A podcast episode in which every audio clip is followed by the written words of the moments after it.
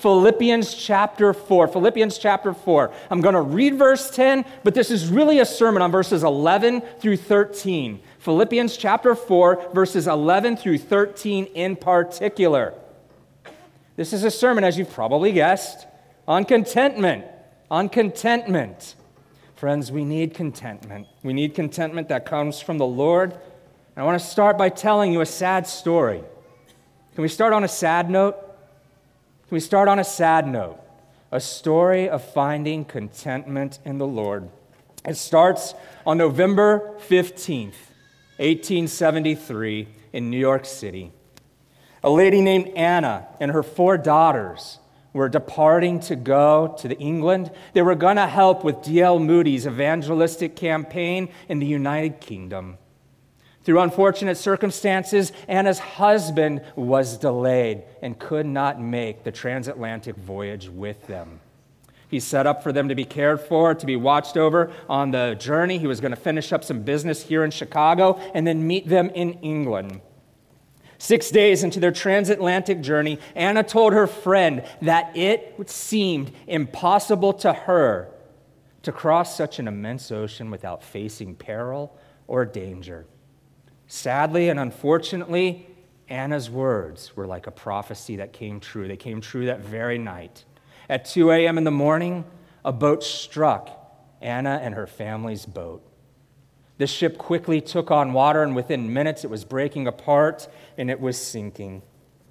Anna clung to her little daughter, Tanetta, the youngest, who was three years old, and looked for her other three daughters, Anna, Maggie, and Bessie.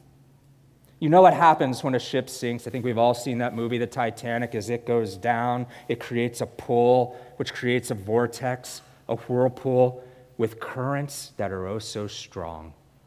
Try as she might, little Anna could, or Anna could not hold on to her little daughter Tanetta. The currents ripped her out of her arms, and she never saw Tanetta again. The other two daughters, Maggie and Bessie, were almost saved. A man was able to get them out of the water and start swimming towards a lifeboat, but as he approached the lifeboat, both the girls lost their grip, probably from exhaustion, probably from the cold, and unfortunately, they joined their sister Tanetta in the depths of the ocean.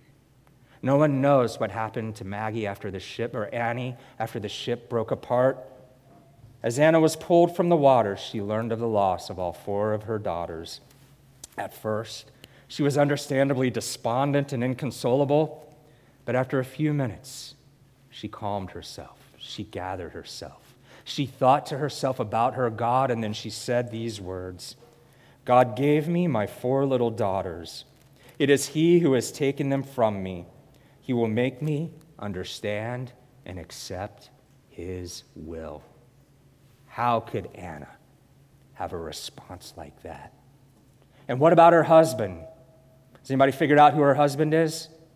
Horatio Spafford, the author of the hymn, It Is Well. As he sailed over just a couple days later, hearing about the tragedy, he sailed to meet his grieving wife in England. As he passed the spot near where he lost his daughters, he was inspired and he wrote these words. You can say them with me. When peace, like a river, attendeth my way, when sorrows like sea billows roll. Whatever my lot, thou hast taught me to say, It is well, it is well with my soul. Amen, amen. How? How?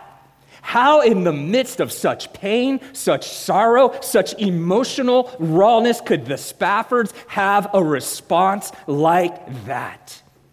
How do you get contentment like that when you're down like that, right? We need that. We want that. We understand intuitively, even if you're here and you're not a Christian, if you're a cynic, yeah, that's power. And I need that power in my life. How do I get that? That's what our text is about today.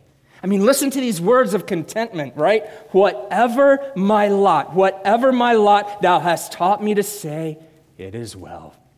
Hear now from God's word. Philippians chapter 4, reading verse 10 and going on through 13. Whatever my lot thou hast taught me to say. Paul says, I rejoiced in the Lord greatly that now at length you have revived your concern for me. You were indeed concerned for me, but you had no opportunity. Not that I am speaking of being in need, for I have learned in whatever situation I am to be content.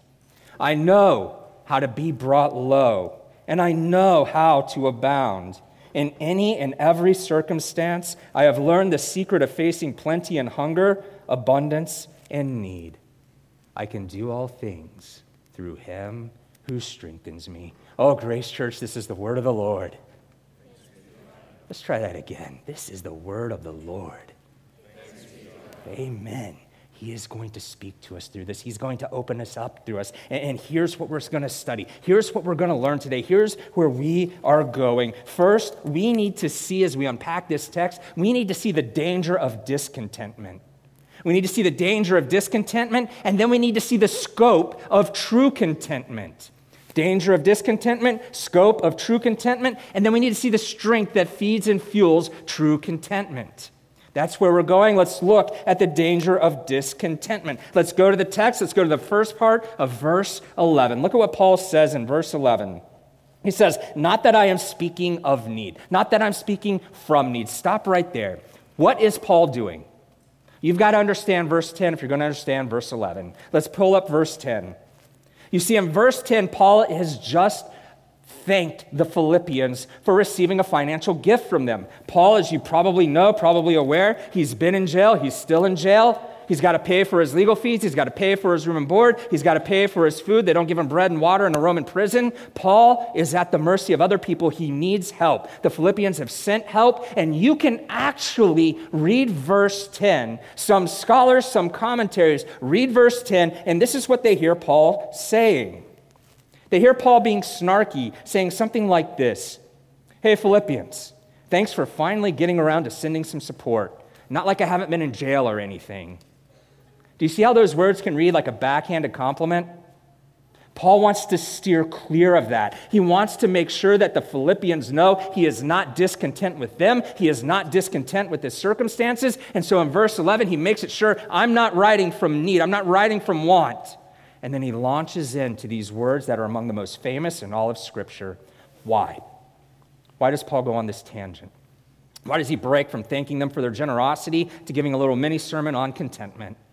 He knows that discontentment has racked the hearts of the Philippian church. He knows that it's causing sorrow and division, it's causing strife, and he doesn't want to add to it like, great, the outside world's against us, we're against each other, we're fighting each other, and now Paul is beating up on us too. Paul knows that discontentment is a breeding ground for danger. We need to learn that lesson too. When we are discontent, we are in danger. Let me show you. Let me show you just a couple ways, right? Let's go four. There's more, but let's go four ways that you are in danger when you are discontent. The first would be this. We'll put them up on the slides. There you go. It eats at your soul and it eats at your relationships. A second way you're in danger when you're discontent is this it colors the way you view people and events. It also leaves you continuously looking for more. You're never satisfied. You, you, you, take one step, you think you're full, but it doesn't work. It doesn't ultimately fulfill you. So what do you do? You take another step, and now you're on a search for more and more and more, and it never ends. You're never filled. The fourth and final way that it is a danger is this it leaves you with a busted moral compass. It leaves you with a busted moral compass. Let me illustrate this. Some of these seem obvious, but let me illustrate this. Let's unpack extramarital affairs. One of the worst things we can do to another human being is be unfaithful. Let's, let's see how discontentment fuels this. Did you know? Did you know that 99% of all people who have been unfaithful would say this I never thought I was capable of this? How? How did they get to that point? Right? Well, it starts with discontentment. Something happens in a marriage, something is off. There, there's a sharp spike in stress or a sudden life change. There's unresolved communi- miscommunication, there's unresolved issues, and that becomes a breeding ground for discontentment right? Like that's number one. It starts to eat at your relationships. And as it eats at the relationship, it's like acid. It doesn't stop with where it's dropped, it spreads out. It's like venom pulsing through your, your veins and your arteries, right? It starts to destroy other things. You don't just stop it. I'm discontent with the intimacy, I'm not getting them. Right? Like it bleeds over, it spills over, and now you're discontent with the way they're, they're using money. You're discontent with what they're doing or not doing around the home, right? It starts to get to a point where that other person can never do anything right. Do you see number one at play? Right? Number one is at play. Number two is now in play. And then what happens? Now you're vulnerable. Now you're vulnerable to make little micro compromises, right? Like when you're discontent, when you're unhappy, when you're unsettled in your marriage relationship, what happens? Now you'll make, wow, that person complimented me. That other person complimented me. Felt kind of nice. I'm not getting that over here. You know, there's nothing wrong with that. There's nothing harmful with that, right? I'm feeling weird. What's going on, right? That's not weird. I'm mature. I can handle that, right? And then it turns into, I don't know, maybe a like on a Facebook or an Instagram post. They start to like back. Starts to build to maybe, maybe a comment, maybe a barb back and forth. Like we're mature, we're adults, we're supposed to be able to do that, right? That's harmless, there's nothing wrong. See how it starts to progress? The inside jokes, the banter start to build. And the next thing you know, in your text inbox, your email inbox, your messenger inbox, there's a private message. Adults can handle that, right? What's wrong with that? That progresses to, well, what's wrong with getting coffee? People do that all the time. We should be mature. We should not be jealous. Do you see how it progresses? Do you see how number three plays out? It just keeps going as you're trying to fill that void in your heart. And the next thing you know, you're rationalizing bigger things, worse things. Your compass, your, excuse me, your, your, your moral compass is off. It's not looking at true north anymore. If it feels right, it must be true. That's the spirit of our day, right? Do you see how this plays out? Next thing you know, you're rationalizing behaviors that you never thought you were capable of. And that's just marriage, right? Like, I'm not trying to beat up on that one example right? Like that's just one illustration of where discontentment can take us and why it is a danger. In fact, let's go to number four. Let's unpack number four the busted moral compass. You see this as a pastor, you probably see this in your friends and in your family so much. How much do we confuse? I'm right. Really, how much do we confuse I'm right with I'm just discontent? How much is it just feels right, really a search for contentment. Right? Like, we, how many times should we stop and ask ourselves, am I right or am I just discontent? I don't like that friend, they've hurt me, I'm going to friend hop. Are you right or are you discontent? I don't like my spouse, they hurt me, they're not delivering the needs they promised they would. I have rights, I have needs. Are you right or are you discontent? We career hop. Why? Are we right? Well, sometimes, yeah. But sometimes, are we just discontent? Talking with other pastors this week, a phenomenon we've been spared from so far is this. A lot of pastors around us are experiencing the phenomenon of church hopping, right? Are you right? Or are you just discontent? And when we don't stay in the friendship, the relationship, we lose out on so many valuable lessons, right? Look at what we lose when we hop around and we just replace people and organizations when we're discontent. There's lessons we don't learn in forgiveness. There's lessons we don't learn in mercy, in reconciliation, in growing in endurance and seeing something through to the other side and then seeing what the Lord was doing all along. How many times when we're discontent is the Lord really just trying to say, I'm growing you, I'm teaching you something new? It's hard. It's like lifting weights for the first time. You're sore the next couple of days. It is uncomfortable. Growth and change are uncomfortable, but I'm bringing you more in alignment with what I want and who I am, right? We, we don't learn that lesson and then we start to become a people who are hypersensitive to our feelings. Our feelings master us. Oh, friends, oh, friends, we have to be aware of the danger of discontentment. How do we redeem discontentment?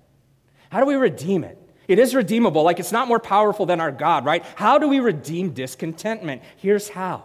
Did you know it's going to sound counterintuitive. Did you know that discontentment can actually be a great gift? That sounds so counterintuitive. It's like, what?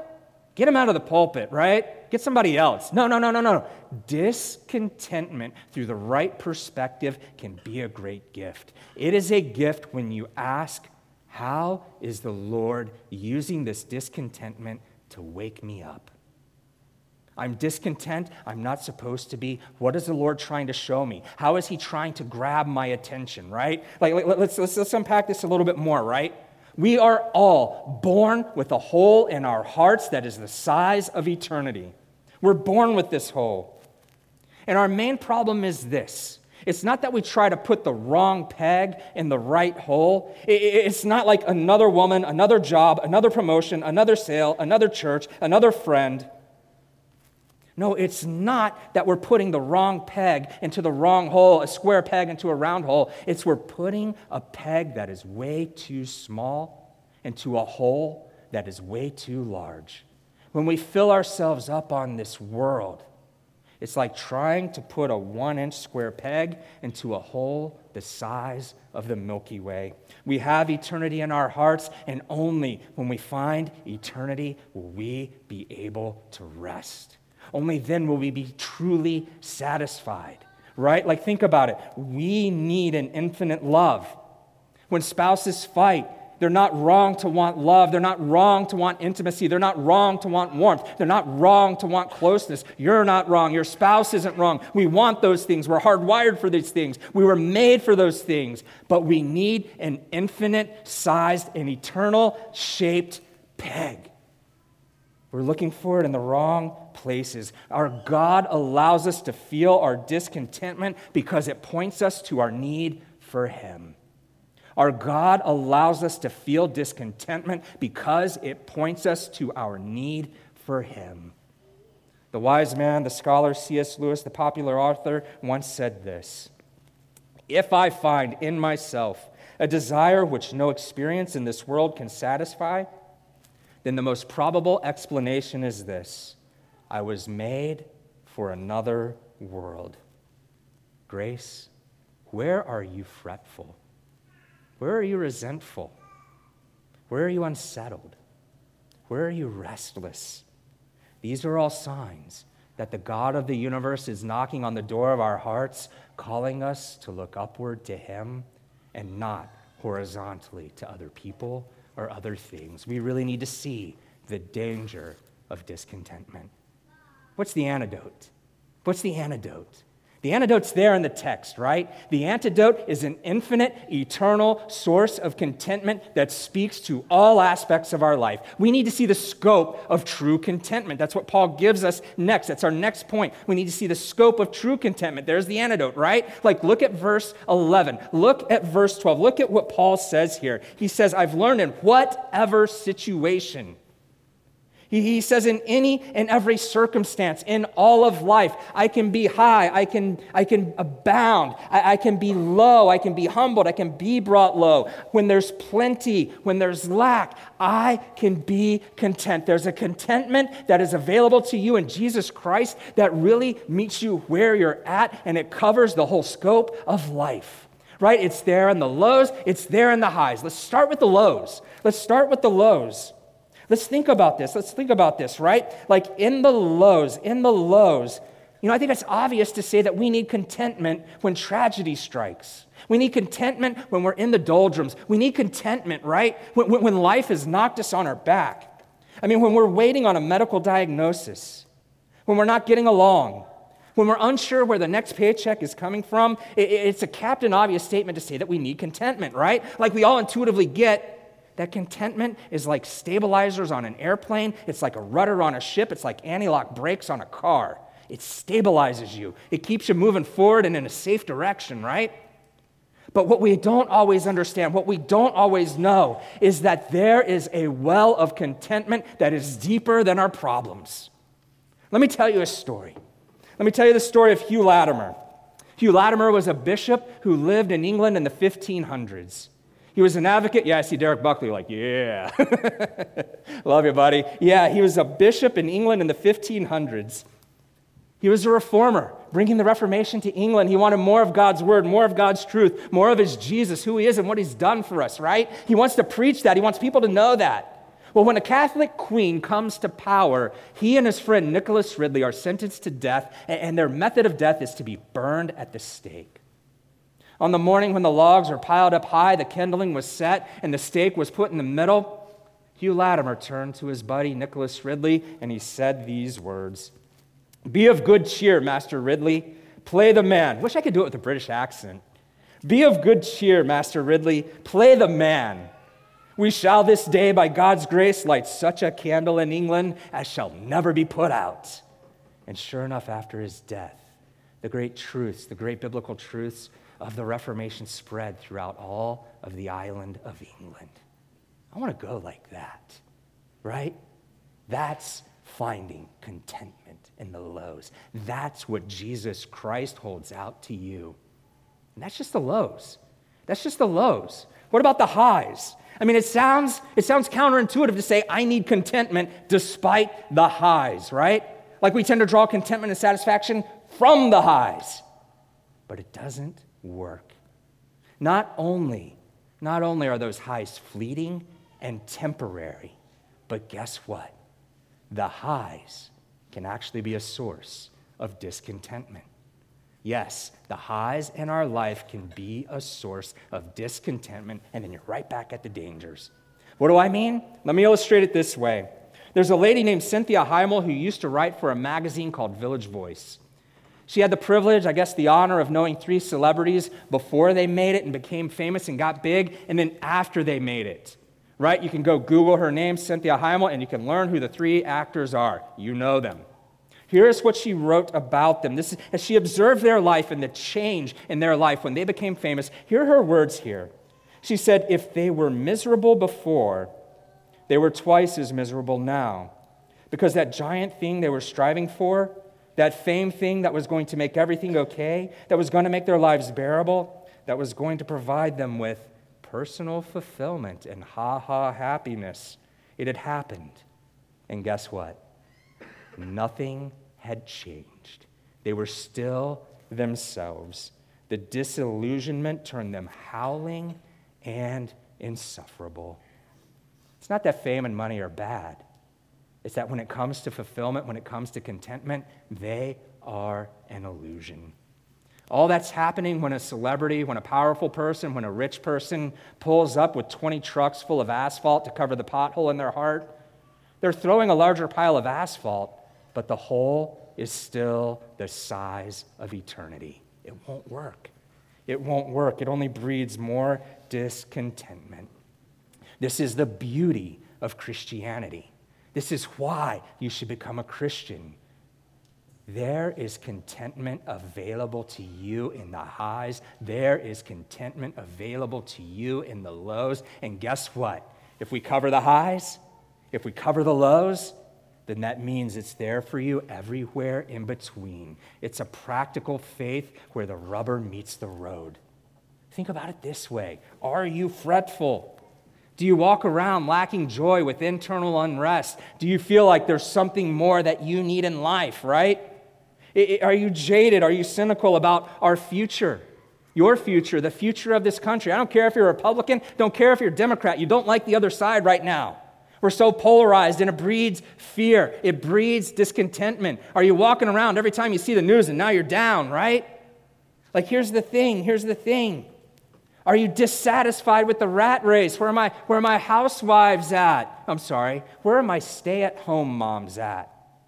Is minivan life dissatisfying? The rat race, are you discontent with it? Come on, this is the stuff of everyday life. We're not talking about the highs or the lows anymore. What about work? Are you discontent? Can you never find a right fit with work?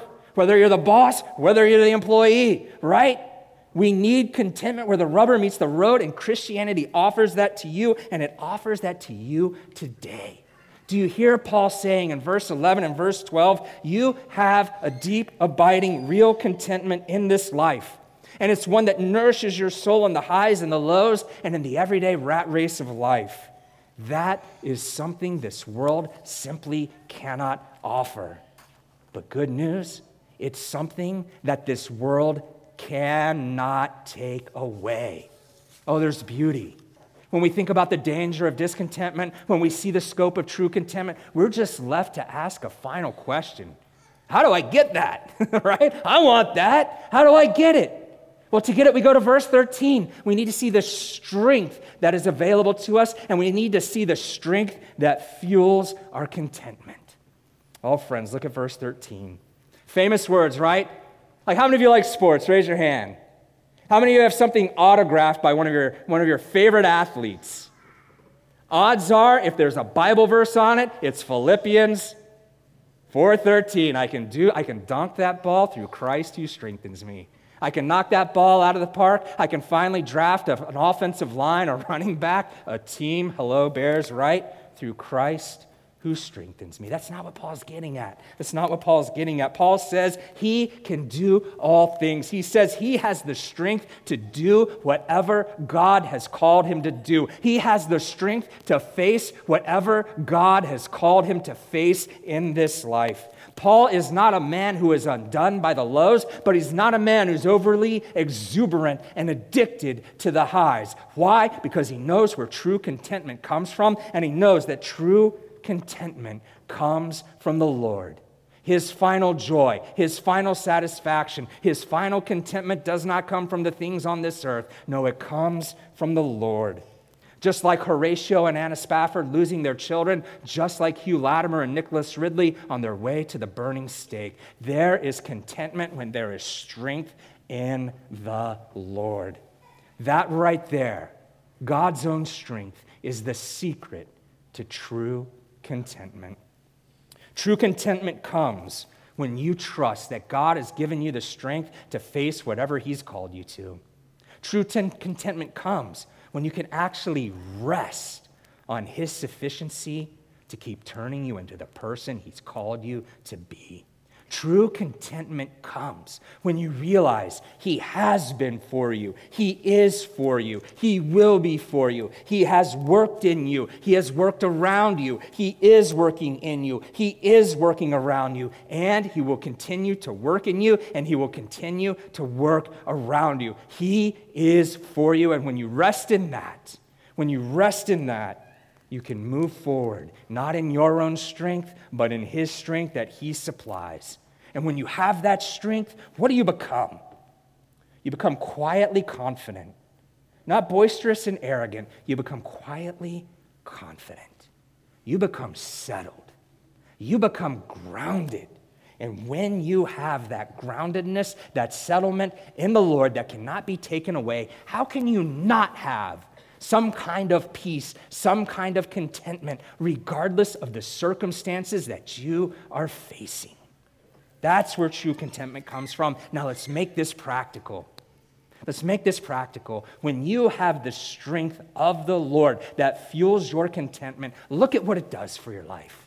Let's look at just three ways that strength liberates you, it frees you. First, it strengthens you and it frees you to be a good friend. It strengthens you and it liberates you to be a good friend. Why? Because your true contentment does not come, your true strength, your true security does not come from what other people think of you, what other people are or are not doing for you. And so you, you can live free without worrying about getting something back from them in return. That right there makes you a better friend. It protects you. It protects you from making friendships based on how useful someone is to you what they're going to give you in return, and it gives you the freedom and the strength to be open with them. It makes you a good friend. What else does that strength and that contentment do for you? It does this. If it makes you a good friend, it frees you from covetousness. Remember our assurance? Remember our confession? Covetousness? Remember the 10th commandment? Oh, strength in the Lord, contentment in the Lord frees you from coveting other things. How? Because you grasp your contentment, your strength, your security does not come from stuff. It does not come from vacations. It does not come from a paycheck. It does not come from a cool experience. It does not come from living vicariously through that Instagram influencer. It does not come from living vicariously through that movie. It does not come vicariously from living through a fantasy land. No. you can live free. You can live free without worrying about keeping up with the Joneses. And that right there protects you. It protects you from feeling like you have to live up to other people's expectations, and it frees you when you fail to meet your own standards and your own expectations. It frees you to be a good friend, it frees you from covetousness, and the third thing that it frees you from is this it frees you from emptiness. How many people walk around today feeling hollow? Like authenticity, relevant, has been a buzzword in the church that just needs to die a gruesome death. Why? Why do people need authenticity and relevance? Because we're empty, right? We just want to feel. Talk to a teenager, right?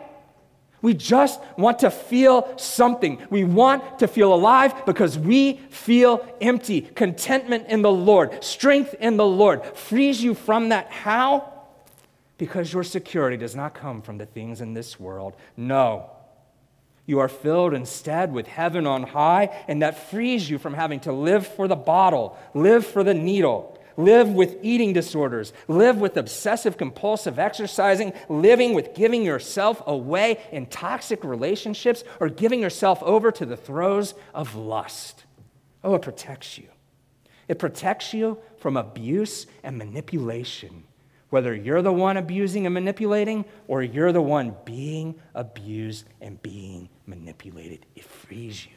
Do you see the beauty in this? Do you see the goodness in this? Do you see why you should become a Christian, right? Like today's the day, right? Here's the thing this is such a critique to our modern notions of contentment right? Like, let, us let's kick the legs out from under the table. Where do people try to find contentment? How do they define contentment today? Some people define it these two ways. They think of contentment as carefree existence with perfect work life balance and no relational strife, no anguish whatsoever. That doesn't work. Why? It's not real. We live in a fallen world. Those things are going to happen. We're not going to get it perfect. We need a contentment that, that, that exists where the rubber meets the road, not pie in the sky. Right? How else do people look for contentment? Right? Like you can go New Agey, right? You can go Eastern religion. Right? Contentment will come as I find my Zen Buddhist nirvana and I am detached. I passively accept whatever comes my way and I succumb to a fatalistic determinism, right? That doesn't work. Christianity calls you to engage with the world, not to draw away, right? Like we've got to be engaged in the world. We want to be engaged in the world. We should feel it when something's wrong. We should feel it when something's right. We should not be detached and emotionless. No, that sucks the humanity out of our souls. It doesn't work. Here's a third and final way that people try to define or look for contentment in secular society it's a word that's usually a good word it's independence. It's independence. Some people try to find contentment in financial independence, right? Like if I just had financial independence, then I'd have it made, right? That's looking for contentment. But look at Paul in our passage, right? He's received a gift. He's dependent upon the Philippians for money. He has to fundraise just to put food on the table. He's financially dependent, but he is content. How do other people define independence? They define it physically or politically, right? Like think of all the activism today right? I'm not trying to pick on a certain community, but especially if you know people in the LGBTQ community. They're never content. Why? They want political freedom, they want physical freedom, they want independence. But look at Paul. Look at Paul. He's a man in jail. He doesn't know if he's going to be beaten, tortured, or executed. He has no physical independence. He has no political independence. He's at the mercy of someone else, yet he is content. Look at who he's writing to. He's writing to the Roman colony at Philippi. He's writing to people who are slaves and caught in a patronage system. That means even if they're free, they owe somebody something. They're not politically free, they're not physically free. No. But Paul calls them to be content regardless. Contentment will not be found in independence unless we're talking about spiritual independence from this world that is a spiritual dependence on the Lord. Oh, friends, it's such a critique of modern notions of contentment. True contentment comes from the Lord's strength, it does not come from our circumstances, no. But we still have a question, right? How do I get it? How do I get strength in the Lord? Oh, friends, we've got to rehearse the gospel. We've got to rehearse the gospel. How could Paul, go to verse 12, go to verse 12. How could Paul say, I know how to be brought low, I know how to abound? It's because Paul knew the man who was brought low for him so that he may eternally abound. Paul knew Jesus Christ, and Jesus is the God who lowered himself for you in becoming a man and then lowering himself even further at the cross. And why did he lower himself for you? So that by faith in him, you could rise with him and know life eternally. You can abound. You can abound.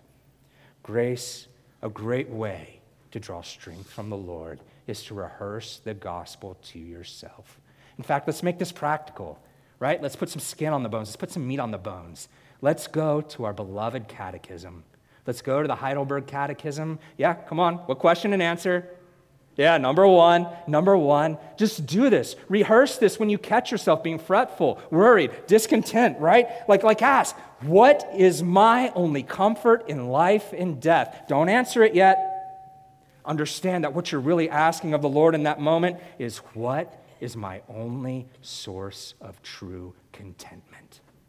And as you read the answer, that I am not my own, say it with me, that I am not my own, but belong body and soul, both in life and in death, to my faithful Savior, Jesus Christ.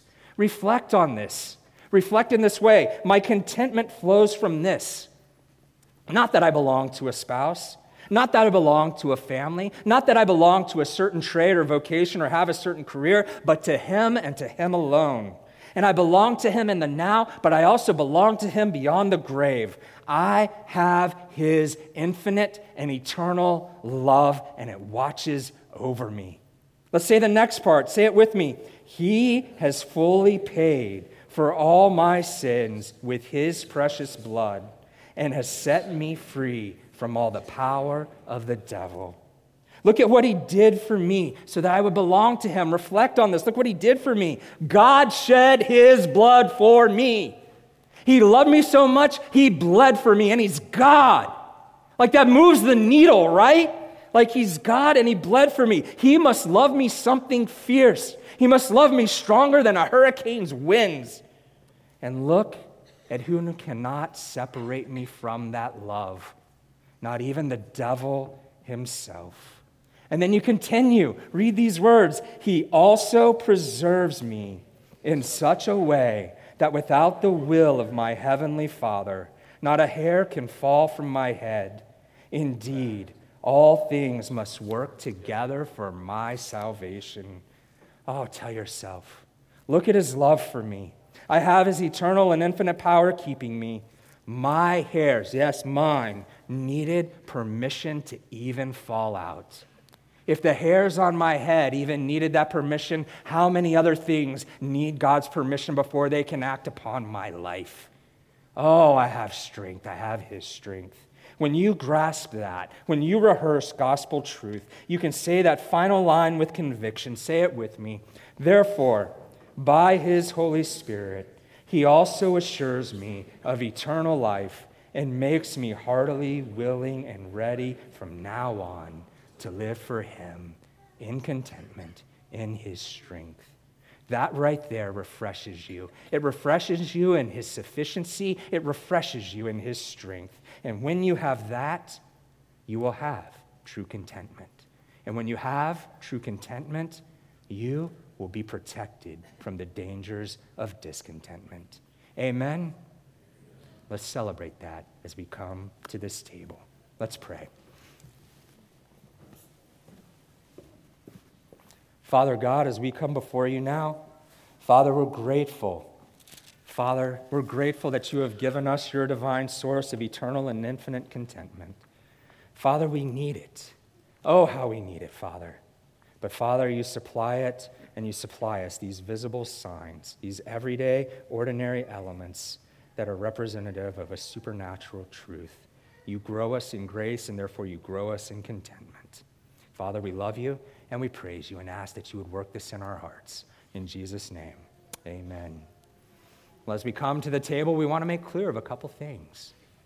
As we come to this table, we want you to know that you are strengthened in grace.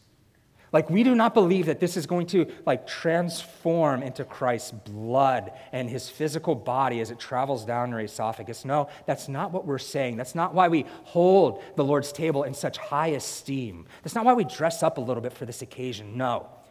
But we're also not saying that this is just some symbolic act. This do in remembrance of me is not a call of symbolism. No, there's something real that happens. There's something more than nothing that happens, but it's not a physical something. Do you see that? It's a spiritual something. It's a spiritual nourishment. Your faith is like an umbilical cord connecting you to Jesus Christ, and His grace strengthens you. He nourishes you as we come and as we feed on these signs and seals of the covenant of grace. When we encounter this, when we encounter His love, when we remember he was broken for us. Spear shoved in his side, nails in his hand. When we remember God bled for you, how can you not be changed? How can you not grow in grace? Now, another word we need to give, something that's not super politically correct, is this. If you are here and you are a Christian, if you are a Christian who has professed faith in Jesus, if you are a member of a Bible believing, gospel preaching church, this is your table right? Like the good news is this is not a Presbyterian table, this is not a Reformed table, this is not a Baptist table, Methodist table, Episcopalian table, this is not a non denominational table, nor is it an interdenominational table. It is the table of our Savior Jesus Christ. But if you're here and you do not belong to Jesus Christ, could I ask you, let these elements pass over you. Let these elements pass over you. 1 Corinthians chapter 11 says that we could drink judgment onto ourselves. Rather, we're going to ask you to sit there and pray, to reflect, to call the little ones around you to pray and reflect and see if today might not be the day that they come to faith in Jesus, meet with the elders, and then are admitted to his table. Let's pray. Oh, Father God, how we need you. Father God, we praise you. Father God, you are so good. You are so kind to us, Father. Father God, Please strengthen us, Father. You have promised that, Father. Please help us to know the strengthening, to see it played out.